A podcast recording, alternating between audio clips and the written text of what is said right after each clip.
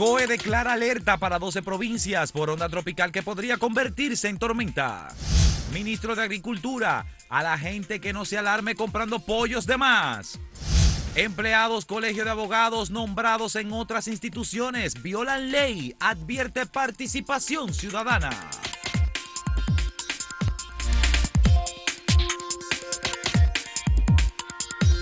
Me llamó la atención que ayer el Palacio Nacional fue desde donde se distribuyó una declaración de alerta del Centro de Operaciones de Emergencia.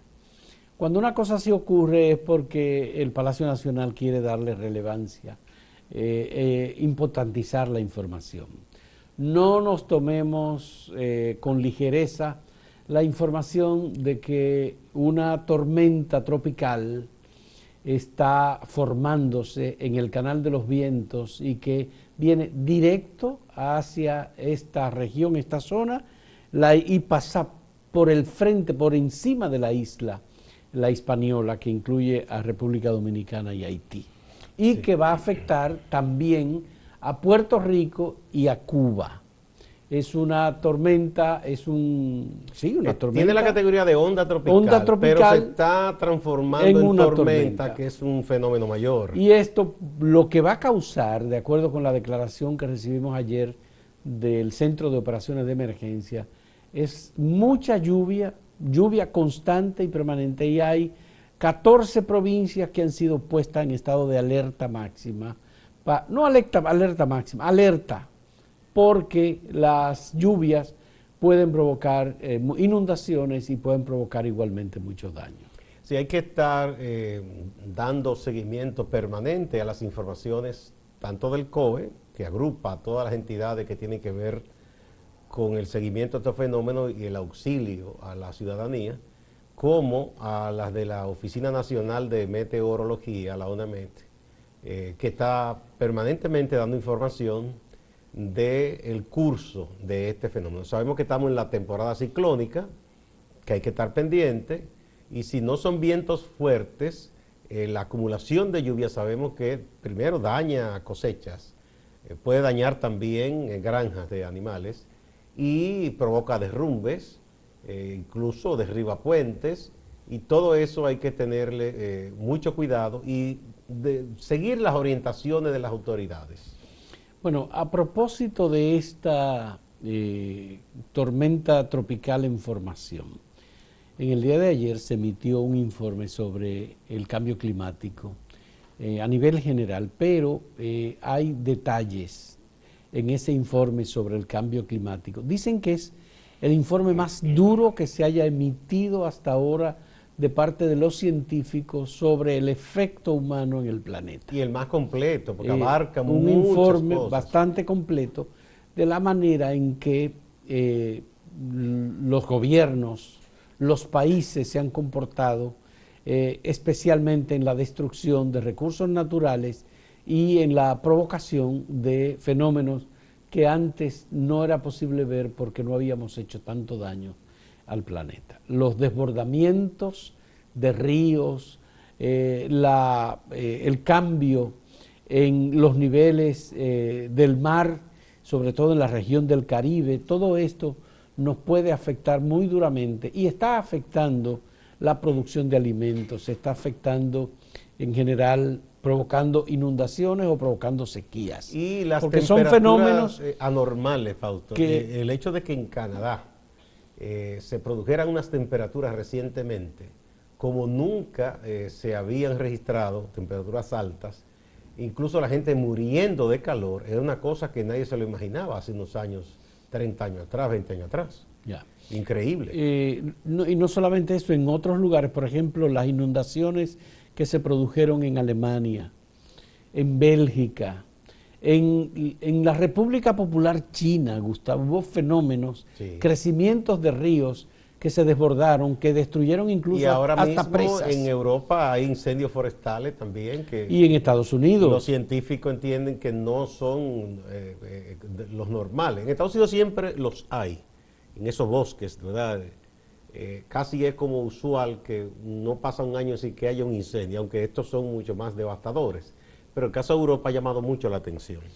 Eh, bueno, y lamentablemente en América del Sur hemos tenido un caso específico de un gobierno, el gobierno de Brasil, que ha contribuido muy fuertemente en el deterioro eh, de los bosques tropicales y particularmente la, Amazonía, que la mayor parte es de Brasil. Porque ha sido el gobierno el que ha estado empujando, el gobierno de Brasil, el que ha estado empujando la desertificación, la des, eh, la eliminación de los bosques eh, de la Amazonía brasileña. No, porque él no cree nada de eso, es un negacionista y entiende que eso hay que explotarlo, que si se tienen que derribar árboles no importa. La Amazonía comprende, es un territorio muy amplio, la mayor parte está en Brasil, pero también llega a otros países. otros países como Bolivia, por ejemplo, en donde Bolivia, Perú, Perú, Ecuador. Hay una parte de Colombia también. Sí.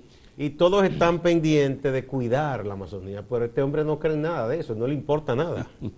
Por suerte yo creo que se va pronto de ahí. Bueno.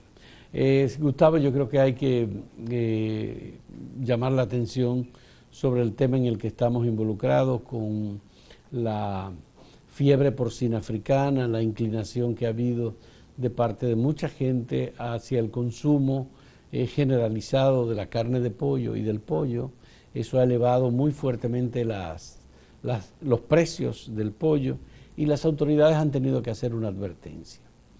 Cuidado, mucho cuidado, estamos eh, forzando eh, mucho el consumo de pollo. Se va a importar pollo en República Dominicana. Eso para impactar el mercado. Para poder impactar el mercado. Pero esto no necesariamente eh, debe ser la respuesta de la sociedad dominicana bueno, de la fiebre. Nuestra compañera Natalie Faxa le hizo una pregunta al ministro y él explicó y dice que incluso lo que se ha indagado es que hay gente que ha comprado pollo para guardarlo, como un pánico irracional, porque piensan que se va a escasear que, o que esto de la fiebre porcina será algo que va a arrasar con todo y no es así. Entonces él decía, señores, no, no, no se, no se pongan locos con esto, o sea, eh, aunque se va a intervenir el mercado, ya va a comenzar a llegar, el pollo va a comenzar a llegar, para evitar que esta demanda, digamos que mm, como irracional uno puede decir, eh, contribuya a que el precio se siga elevando, que no es bueno, porque esa es la proteína, digamos, animal más barata que la gente consume aquí, el pollo. Y, está muy caro el, la, Sí, porque la gente ha, ha, ido a vaciar los supermercados. Bueno, tenemos una pregunta para ustedes en el día de hoy, que eh, nos interesa eh, que respondan, ¿sí o no? ¿Está usted consumiendo cerdo? Después del anuncio de que teníamos la fiebre porcina africana en el país, ¿sí o no? En un momento.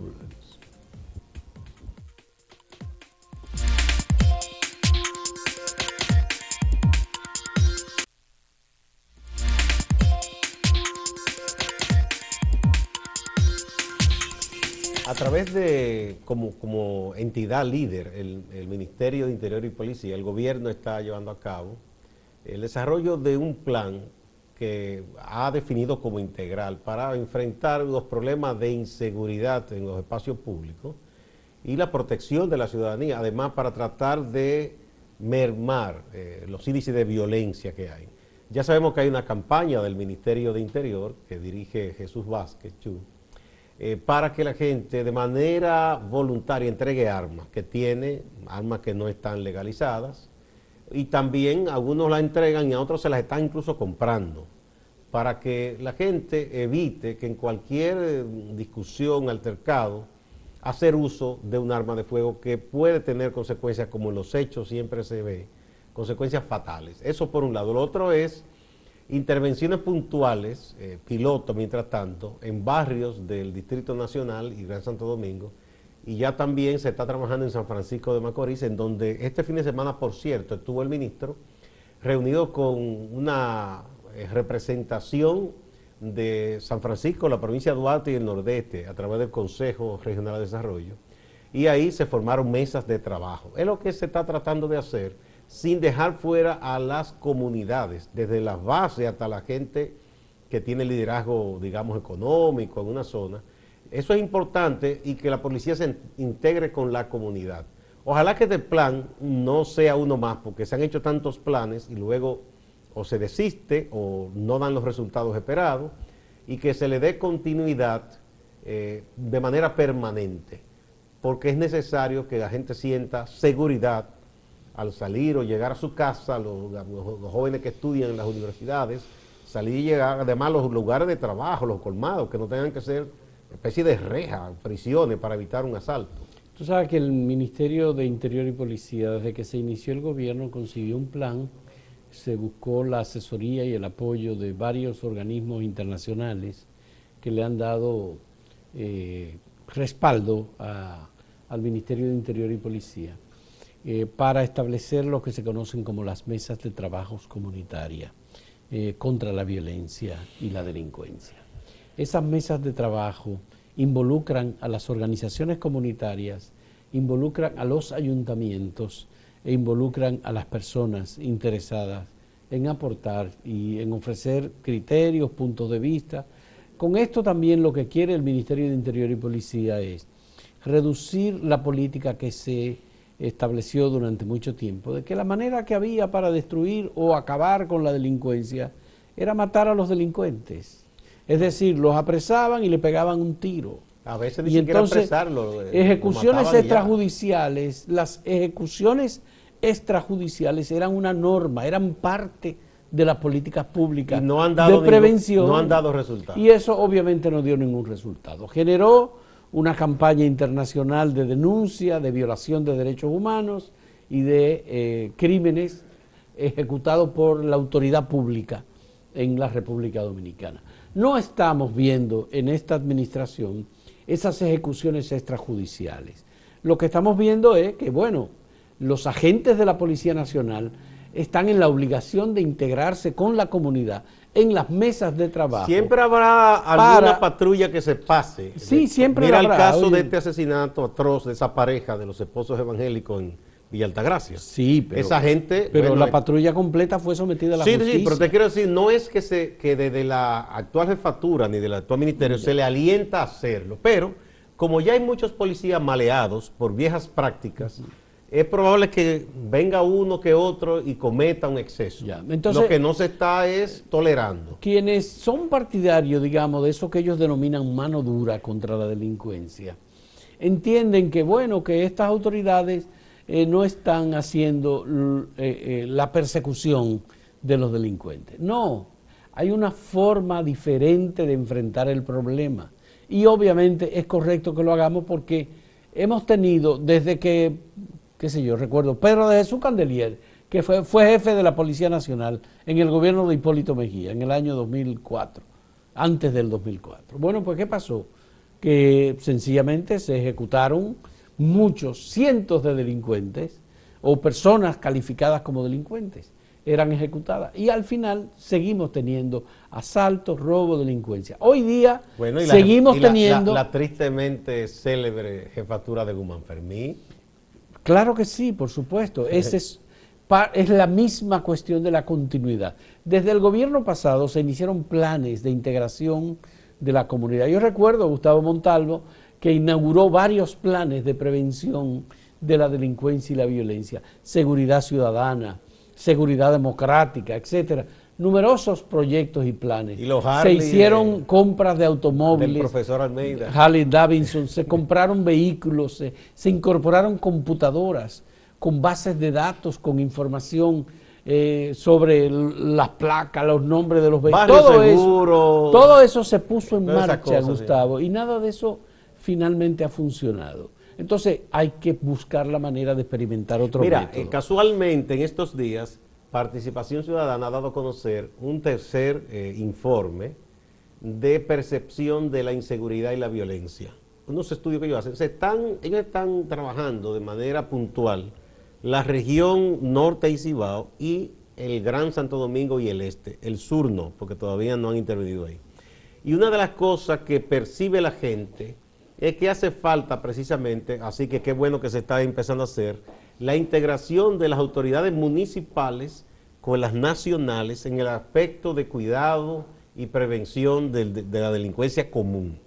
O sea que qué bueno que se están integrando los municipios, los ayuntamientos, porque la gente echaba a notar que eso era importante, entre otras cosas porque hay alcaldías que tienen un cuerpo de policía municipal, pero estos trabajan algunas cosas por un lado y la Policía Nacional por el otro. Si hay una integración de qué corresponde a cada quien, una coordinación, las cosas saldrán mejor. Bueno, hemos visto eh, la proyección a través de las redes sociales que se presentan, robos, asaltos, filmaciones de eh, atracos en diferentes centros de comercio pequeños y, esas cosas pues alarman. Eh, esos actos delincuenciales generan cierto temor. El presidente de la República está involucrado con este proyecto. Lo que vimos ayer en la presentación que hizo el presidente de la República del plan conjuntamente con el ministro de Interior y Policía, eh, bueno, pues debe eh, representar un elemento de apoyo, digamos, para el Ministerio de Interior y Policía, pero también para la Policía Nacional y también para todos los órganos que trabajan en la prevención de la delincuencia. Que recordemos también que hay un proceso de eh, reforma de la policía. Bueno, porque aquella ley que se hizo no funcionó, de nuevo se está revisando todo esto. Pero ahí está la Dirección Nacional de Control de Drogas, que tiene todo el componente de estupefacientes e interdicción, y están los municipios con cada una de sus acciones. Está el Ministerio de Salud Pública, que tiene eh, numerosos departamentos que tienen incidencia en las comunidades. De modo que Ojalá que el Ministerio de Interior y Policía logre liderar correctamente un proceso en el que la comunidad se involucre, porque si la comunidad no, se involucra, Gustavo, va a ser muy difícil. Claro, pero hay que darle la oportunidad de que se involucre bien, no es que la usen como pasó en el pasado. Bueno que había líderes comunitarios que después decían, no, yo me salgo de esto porque me quieren utilizar. Entonces es una integración franca, sincera, horizontal. Pero vamos a ver de nuevo el tema que hemos planteado hoy para la opinión de la gente. Sobre el consumo de pollo. ¿Está usted consumiendo cerdo? ¿Sí o no? Esa es la pregunta. En un momento volvemos.